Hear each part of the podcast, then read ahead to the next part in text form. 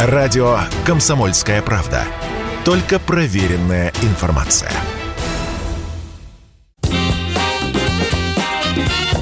Был бы повод. Здравствуйте, я Михаил Антонов, и эта программа «Был бы повод». 5 июня на календаре и обзор событий, которые происходили в этот день, но в разные годы, вы услышите в сегодняшней программе.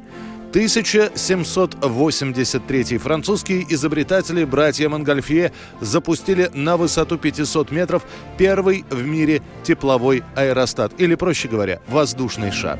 Все это прошло в родном для братьев городке Аноне. Первая мысль о воздушном шаре пришла в голову Жозефу. Он однажды, проходя мимо прачечной, случайно увидел, как сушившиеся над огнем простыни надувались и вздымались вверх. Он начал проводить свои первые эксперименты в ноябре 1782 года, а потом заразил своей идеей младшего брата Жака. Сначала в ход шли рубашки из батиста с завязанными рукавами, они быстро надувались, но также быстро испускали воздух. После братья экспериментируют с бумажными пакетами. Далее проводятся многочисленные пробы запусков шаров из шелка и льна. В итоге братья решили сделать шар, остановившись на идее сферы, которая была бы сделана из хлопка, а для прочности обклеена бумагой. И вот публичная демонстрация 5 июня 1783 года. В течение 10 минут шар набирает высоту, а в 4000 футов от места запуска он упал на землю. И это была сенсация. Французская академия наук предлагает братьям Монгольфье финансирование всех экспериментов. И они создают шар еще большего размера, объемом в тысячу кубических метров и весом в 450 килограммов. Несмотря на некоторые трудности в изготовлении, осенью того же года этот гигантский по тем временам воздушный шар был готов. В сентябре состоится второй запуск. В корзине шара поместят животных. Первыми пассажирами станут овца, петух и гусь. Несмотря на то, что поднявшись шар треснет по шву, он спустится настолько плавно, что ни одно животное не пострадает. А братья Монгольфье с того момента станут одними из самых популярных людей во Франции. 1945 год, 5 июня. Спустя три с небольшим недели после подписания капитуляции Германии, страну, и в частности столицу Берлин, делят на оккупационные зоны.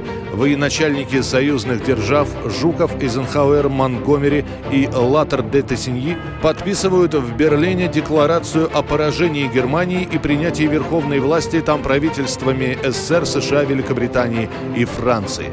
Ну, с Рейхстагом тебя, Василий Иванович? Рейс-канцелярии тебя, Василий Иванович. Вот, вот, вот. Вот видишь, как наша молодежь весело танцует. А, а что им плохо танцевать? Они вон войну кончили, домой поедут. А мы с тобой безработные. Восточная зона, занятая советскими войсками, стала называться Восточным Берлином. В трех западных зонах, которые все вместе по размеру не превышали Восточную, контроль осуществляют власти США, Великобритании и Франции. Высшим органом управления Берлином становится союзная комендатура, куда входят представители всех стран.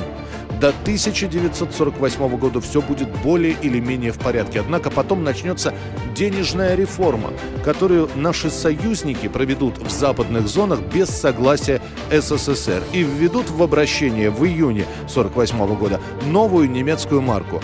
В итоге наше командование возьмет западную зону в блокаду. В сентябре Берлин будет окончательно поделен, а на карте мира появится сначала ФРГ, Федеративная Республика Германии, а после и ГДР, Германская Демократическая Республика.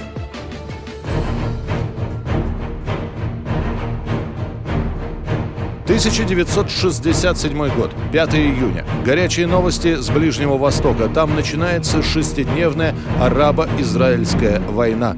Энциклопедии сообщают, войну развязывает Израиль в попытке захватить территории Сирии, Египта и Иордании. Второй факт говорит о том, что арабская коалиция хотела нападать первой, но не договорились по срокам, и Израиль сыграл на опережение. الشعب العربي شعب واحد والجيش العربي جيش واحد ولن يفرق بيننا الاستعمار أو أعوان الاستعمار. На рассвете 5 июня израильская авиация наносит удары по аэродромам и авиабазам этих стран и выводит из строя до 66% самолетов.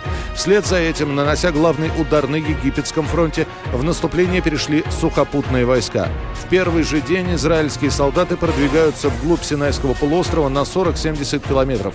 Египет пытается контратаковать, но все попытки блокирует авиация. Восьмое число. Израильские передовые части выходят к Суэцкому каналу. Наступление наступление израильских войск на Иорданском фронте началось вечером 5 июня. Им удалось окружить основную группировку иорданской армии и разгромить ее. 6-7 число. Израильская воздушно-десантная бригада владеет восточным сектором Иерусалима. 9 числа Израиль развернет военные действия против Сирии. К исходу 10 июня израильские войска вклинятся на территорию Сирии до 26 километров. Остановить продвижение израильтян дальше удалось только с помощью ООН и под дипломатическим давлением Советского Союза. За шесть дней военных действий Израиль достигает поставленных целей, захватив Синайский полуостров, сектор Газа, западные провинции Иордании и Голландские высоты. А в лексиконе советских дикторов новостей того времени появится новый термин – «израильская военщина», а также «израильские агрессоры».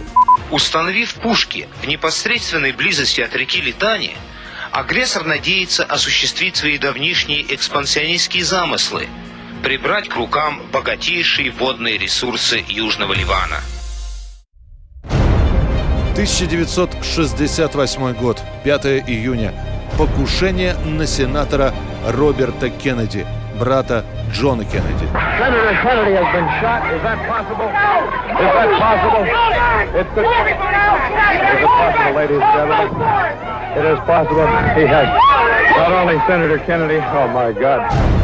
Роберт только-только закончил выступать в банкетном зале отеля «Амбассадор». Он сошел со сцены, идет к выходу, параллельно пожимая руки и отвечая на вопросы. Он улыбается. Дело в том, что результаты последних опросов показывают, что Роберт реальный претендент на главные политические посты в стране. Он обгоняет конкурентов на несколько десятков пунктов. В этот момент убийца подходит к Бобби, именно так Роберта Кеннеди называет ближнее окружение, поднимает пистолет и выпускает всю обойму по стоящим людям. Кеннеди получает два ранения в голову и в горло. Также ранены еще пять человек. В этот момент телохранители бросаются на убийцу. К ним присоединилась и разъяренная толпа. Телохранителям едва удается избежать самосуда на месте и оттащить преступников в полицейскую машину. Убийца 24-летний Серхан Бишара Серхан, иммигрант из Палестины. В те годы об исламском фундаментализме еще не было ничего известно, но тем не менее тогдашний губернатор Калифорнии, республиканец Рональд Рейган, заявит, что убийство совершено не по американским мотивам. Серхана признают виновным и приговорят к пожизненному заключению – он по-прежнему отбывает свой срок в тюрьме и совсем недавно отпраздновал свой 75-й день рождения. А младшего Кеннеди будут спасать в течение суток, но безрезультатно. Senator Robert Francis Kennedy died at 1:44 a.m. today, June 6, 1968. Роберт Кеннеди скончается на операционном столе, и его смерть, как и смерть его брата Джона, со временем будет обрастать деталями и откровенными выдумками. В частности, некоторые по-прежнему уверены, что стрелял в Бобби, а точнее сказать, убил Бобби, не Серхан, который выстрелил прямо в лицо. Дело в том, что по данным медиков, входное пулевое отверстие у Роберта Кеннеди было обнаружено на затылке.